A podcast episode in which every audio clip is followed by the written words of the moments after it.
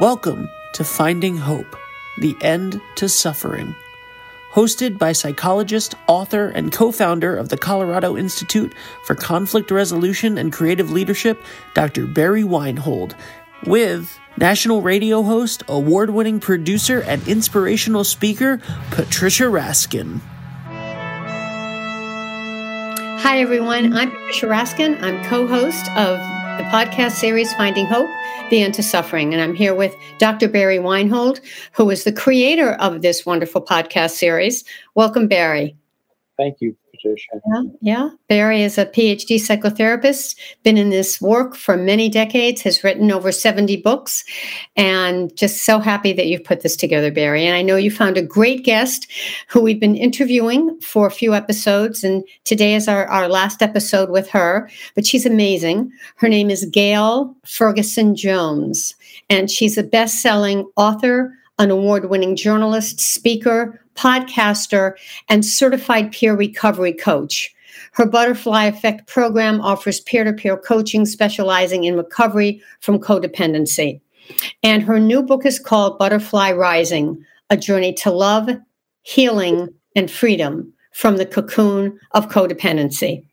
And we're going to bring Gail back on. Welcome, Gail. And hi, Hello. Hi. And I know you've taken us through your journey.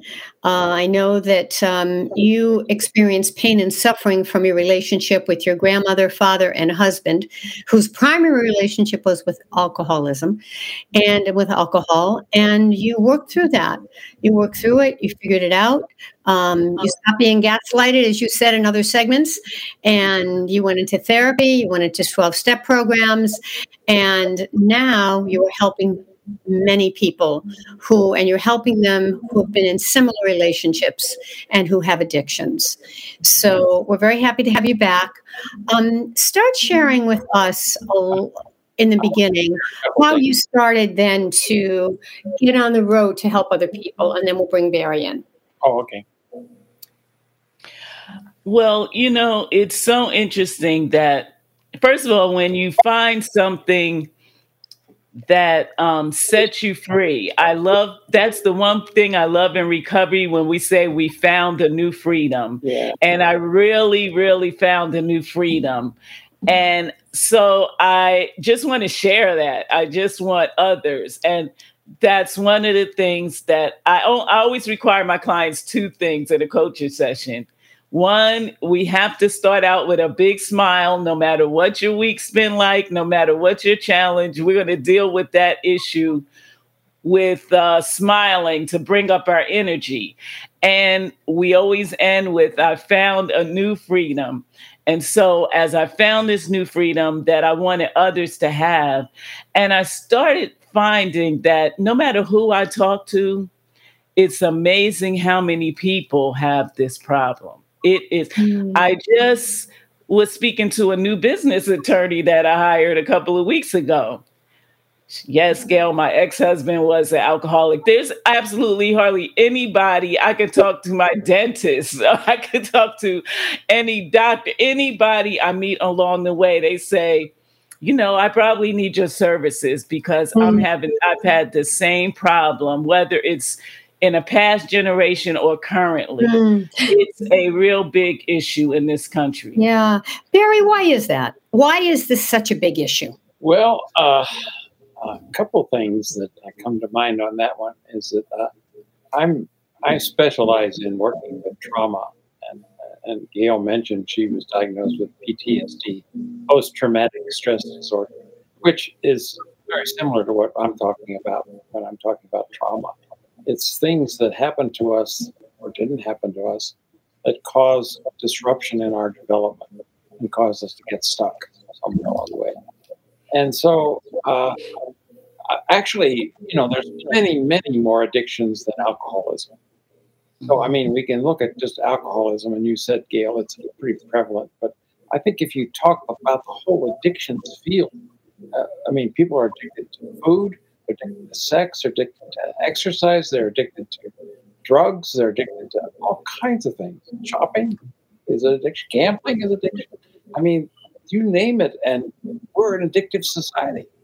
and so it, I, I can't imagine anyone without some form of addiction. Mine is chocolate.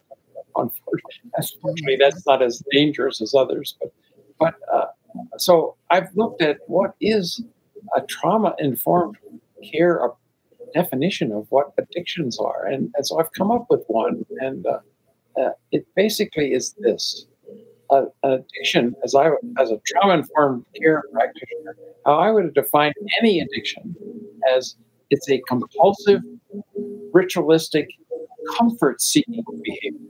Mm.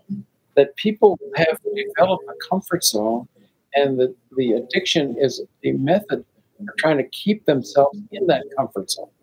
And so they'll go to great lengths to stay comfortable. They don't want to have anything happen in their lives that makes them uncomfortable.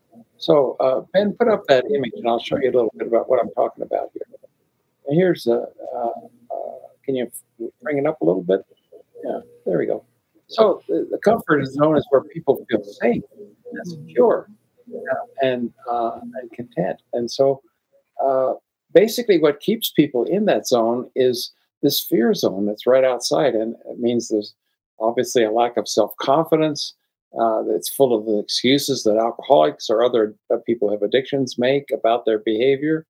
And it's affected by others' opinions of them.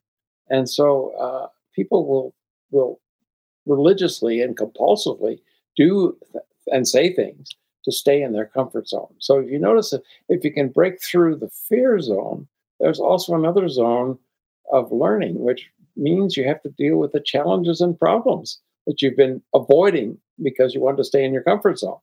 And you have to acquire new skills and you have to extend your comfort zone so that it's now bigger and you can be comfortable with more and more things. And that's what Gail's talking about in, in the recovery. You have to expand your comfort zone and have to learn new skills. You have to uh, uh, deal with the things that you avoided early on. And then finally, you reach the growth zone where, where true healing and true behavior change can happen. So this is really a, a, a map of what recovery is all about. So uh, go ahead and comment on that, Gail. What do you think? Yeah, it's fascinating. Yeah, go ahead, Gail. Yes, and that's exactly. I come in at the fear zone. Mm-hmm.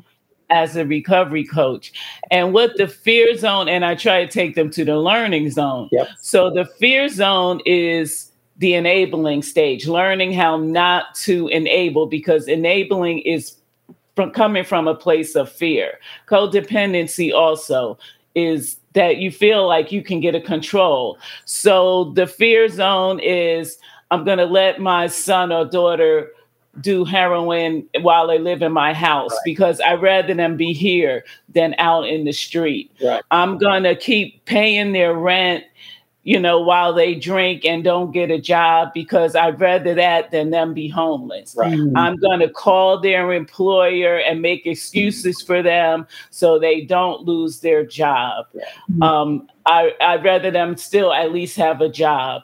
I'm going to let them drive my car, even though they've had a DWI, because if I don't, you know, they're going to be abusive to me and they're going to still go out and do something. So that's the fear zone. And I teach them in the learning zone why that's not that hasn't been working for you and it's not going to work for you mm-hmm. and it's only going to make you end up in a more stressful situation because they're only doing what substance users do they're not bad people they're just substance users, which means they use substances, and that's where their brain is functioning at. But you're you can't function in that co-addiction stage. So I teach them how to come from the fear, the fear zone and learn how to come out of that co-addiction and start growing personally. Start learning how to follow your own interests instead of focusing on someone else. Stop limiting your life because of someone else's problem. Stop um, holding back on all the things that you want to do because you feel like you need to be available for this person. I mean, I lived that for a very long mm-hmm. time. Mm. I want to make sure I keep my husband alive. I want to be there the next time he needs to get to mm-hmm. ICU in in in um, time. And once I stopped doing that, I made all new friends. I started traveling the world. I started peer recovery coaching. I wrote a book, all the things that I was keeping myself from doing because I wanted to be available. And he still lived another five years. It didn't hurt him. it did not hurt him. I, that's when I realized I was I had to take responsibility for me. And actually, you you teach them how to treat you. You teach them to fall in with your recovery mm-hmm. rather than you falling in with their co-addiction. So that's the process, is just what that chart shows. Right. My question is when you help people and they see what you're saying, they understand it, how do you help them from falling back? Because it's very easy to get along that path and you know it, and then the person calls them or something happens and they fall back again. How do you help them work through that, Gail? there's no, we're going to fall back. That's going to happen. I mean, that's also part of the process. But I am there, or if they're in the 12 step program, they have a sponsor there, or they have a therapist. So the falling back, the the the learning curve is how to handle those challenges. Those challenges are going to come up you know, your son or daughter is going to call you and beg you not to let them stay in jail from a DWI or from a drug arrest. That that's going to happen. So again, we, they can only be responsible. My clients can only be responsible for themselves. So how they learn how to let go and let their loved one handle take uh, their own consequences. That there's no reason to share in their consequences. You you haven't done it, and it is hard. It it's hard to tell your son and daughter, I can't live, you can't live here anymore as long as you're using. And that's why they have a peer recovery coach. Mm, absolutely. Your comment on the whole peer recovery part, uh, Barry. Well, actually, there's a whole new uh, mental health category called the peer support specialist. That's and, right. And these are people who've been there, done that. They're people who've been alcoholics or been substance abusers and they've recovered and they can then be actually more helpful to any than any therapist who hasn't been there uh, and and so in many agencies they're hiring people who have no degrees um, but they have experiences that are relevant to the population that they're serving. And and that uh, that's a new very in fact when i was living in north carolina they had 15,000 peer support specialists. They, they train, they go through a training program, and they get certified, and then they are hired in mental health centers to to work with uh, mm-hmm. whatever mm-hmm. issues that they had experienced in their life. If they were drug abusers, if they were assigned to work with with yeah. any new patients that came in who were drug abusers. Right, mm. right. Gail, yes. closing thoughts, Gail. I'm coming up to the end of the series. And, you know, basically, what do you want to leave our listeners with in terms of addiction, whether it's substance abuse or it's a behavior addiction, and how they can get help and work through it as you did? And, and now you're helping so many people. Well, I, I did um, my uh, apprenticeship with um, in a recovery program in Rhode Island and um, the founder was a former alcoholic. And she always told us, and this is what I, I would advise anybody the first step is to understand. She, her saying was, trying to stop an alcoholic or an addict from using is like trying to stop the rain. Mm. So once you understand that you it's not up to you to stop anybody from the choices they make. Mm-hmm. You can support them if they want to get help. And I also help families understand that there's a part of their loved ones' recovery that they have to be a part of. They may have to make some changes too. We can't ask them to make changes if we don't understand, we might have to make a few sacrifices. We may not be able to keep wine in the house. We may not be able to take them uh, to the club and party. You know, we shouldn't be tempting them just because they used heroin to say, but that doesn't mean you can't go to the bar with us. Mm-hmm. You know, they're still learning that families need mm-hmm. to support their loved ones and to um, really get the benefit of their recovery and ours. Mm-hmm. And so um, that's what I would just get help, get help wherever you can. Acknowledge your need for help if you feel like you need it and there is help available. Mm. Just get it. Talk to your doctor, call a therapist, call your um, employee assistance program, call whoever and get help, and you will not be sorry. You will not be sorry. Thank you so much, Gail. Tell us how people can find your book and all of your other information. You can find Butterfly Rising on um, Amazon. And um, you can uh, email me at info at B-U-T-T-R-F-L-Y effect.com.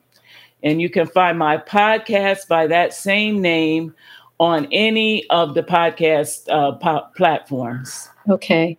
All right. And we are putting across the screen here um, how people can get help. And so it's S A M S H A, and explain what that is. That's the um oh gosh. Substance abuse and mental the national uh substance abuse, substance abuse hotline. Abuse yes. hotline. Wonderful. Just wanted people to know that. Gail, stay with us for a minute. Thank you so much. An, an honor and pleasure. And and Barry, thanks for bringing Gail on. And um, Barry, any closing thoughts? And stay with us as Gail for yeah, a minute. Thank you for being on. And Gail hit this really hard, but I think it's important is that if you choose a therapist you want a therapist who's been there. So, uh, and and if you, I also always ask people to interview their therapist and ask them, what have you done uh, to heal your own mm-hmm. problem? Mm-hmm. and if they say it's none of your business, that's the wrong therapist. Mm-hmm. They've been there, done that, and uh, I'll talk about that as it is appropriate in our work. But I'm I'm with you. I I know a lot about what you've done because I've done that too. So right. That's the kind of therapist. Share your story. All right, wonderful. And tell us about our next series coming up next time, Barry. Yeah, this is going to be an interesting uh, guest. Uh, it's a, a, psychologist, a licensed psychologist from California named Arnold Nerenberg. And Arnold, uh, uh I learned of him because he wrote an article and I read it, and then I contacted him and got to know him a little bit, and we became good friends. And in fact, he just called me uh, this morning, and uh, his his story is that he, as a practicing therapist, got in trouble with the law. He was billing for client uh, for clients he never saw. Uh, he claims that he was doing it because he had clients who couldn't afford to pay him, and so he was then seeing them with the money he used. But he got caught, and he was uh, charged with a felony, and he had to go before a judge and he pleaded guilty. He said, I'm responsible for everything I did, and I will make full restitution of every cent that I, I, I took. And uh, he did that. And it turned his life around. And now he leads a national movement about what he calls uh, uh, honor uh, principles. Uh, and so he, he, as all of his clients, uh, recite four honor principles, which he'll share next time, and how this has spread to uh, a movement across the country of people learning how to live more honorably and pledging to do so, and then checking each other to make sure they they follow through with what they what they have pledged to do. And he found that uh, that a, a, large number of people, when they did that, totally changed their lives. Just simply mm-hmm. having a, a, chance to say, "This is what I'm striving to be," mm-hmm. and being in groups where they where everybody supported each other doing Sounds that. Incredible. Wonderful. And his name is Arnold. Arnold Nerenberg. Nerenberg. Okay. E N B U R G. Thank you, Barry. Barry, tell people how they can find you, find the podcast, and find you. Well, the podcast uh, is on uh, on uh, YouTube, and uh, you can just uh, Google uh, "Finding Hope," colon the end of suffering, and it'll show up. And also, you can find a lot about me in my on my website called weinholds.org, and uh, okay. uh, all the all the things I've been doing. There's a lot of free material on that website too. So, uh, okay. a whole page, a whole and a series of yeah is about the false self, yeah. which we talk a lot about today. Well, thank you, Barry, and thank you for all the wonderful guests that you bring on and for bringing me on as a co host. It's an honor and pleasure to work with you. And um, we also want to have a shout out to our producer, Ben Barber, behind the scenes, who does such a great job in, in getting this podcast up and out. Well, thank you, Ben. You do a great job of yes. keeping us uh, yeah. on track here. All right. Until next time, Barry. Um, anything you want to you want to close with? Any closing? Uplifting thoughts for our listeners. My blessings to you, dear, and uh, wishing you well until next time. All right. Thanks. Thanks so much, Barry. I'm Patricia Raskin, co host of, again, uh, The End to Suffering. Actually, the first one is Finding Hope, and then The End to Suffering. We find hope first. All right. Thanks, Barry. Talk to you next time. This episode was brought to you by the Colorado Institute for Conflict Resolution and Creative Leadership. Find out more about these resources at weinholds.org. Dr. Weinhold is the author or co author of 75 books on psychology, including his latest book, Get Real The Hazards of Living Out of Your False Self, available on Amazon, Barnes & Noble, and more.